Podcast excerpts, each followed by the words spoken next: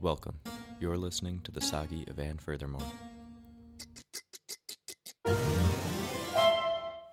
Ring, ring, ring. Hello, and welcome to Ready to Talk. What have you got?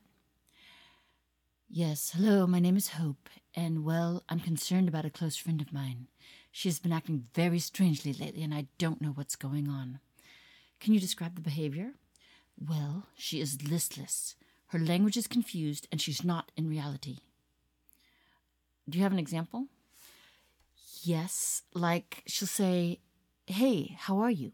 How are things going? Like she really cares about our relationship and wants to talk, but at the same time she's asking me how I'm doing. She will be taking something that doesn't belong to her, put it in her bag, and pretend nothing has happened. How strange. You confront her? I did once, and she pretended she didn't hear me. I said it again louder, like, Hey, that doesn't belong to you. Put that back. And she screamed at me, You don't know me. What is her general disposition? She's very cold to everyone, and her lips are blue, and she seems like she's sort of in a dream state.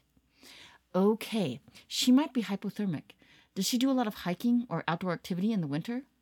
Yes, she's outside a lot, mostly at night, and definitely underdressed. One night she left without her coat, and I went after her, trying to catch up, but she started to run away from me. Not uncommon with hypothermia. Anything else? Yes, she was shedding her clothes as she ran. I couldn't believe it. It was like 20 degrees outside. That is a symptom called paradoxical undressing. Hypothermics do this because even while they are freezing, they feel hot. She definitely thinks she's hot. They typically begin by removing their lower clothes. Did she take her pants off first?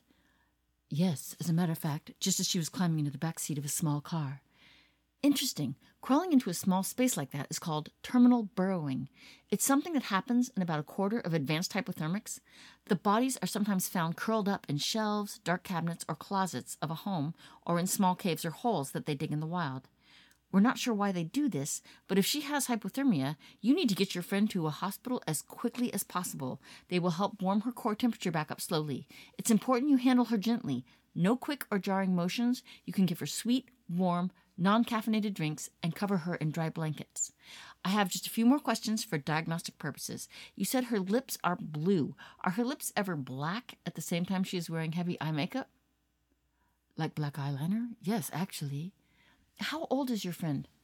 Well, she's my daughter, actually. She's 17. Okay. Okay.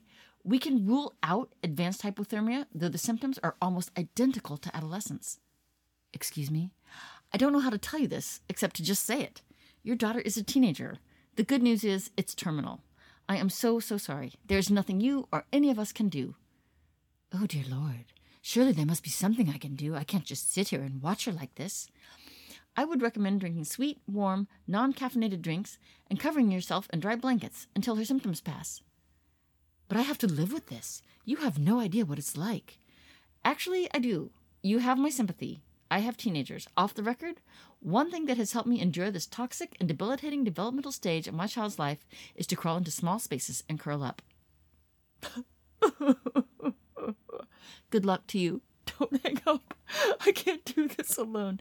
Actually, if you were alone, you could do anything. The problem is that you are not alone. You have a teenager.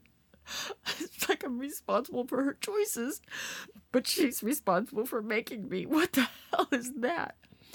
It's called paradoxical parenting, and all I can say is stay warm, keep your clothes on, and don't run away. Are you suggesting she's contagious? Adolescence is not contagious so long as you had it as a child, but the aspect of being unable to face what is in front of you, the hallmark of adolescence, is contagious and can trigger your own lack of responsibility. You said sweet, warm, and uncaffeinated drinks. Can I add alcohol?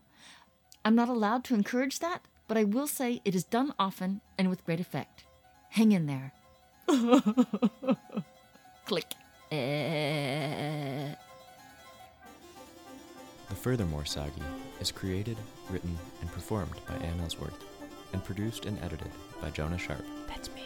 Thanks for listening, and tune in next week.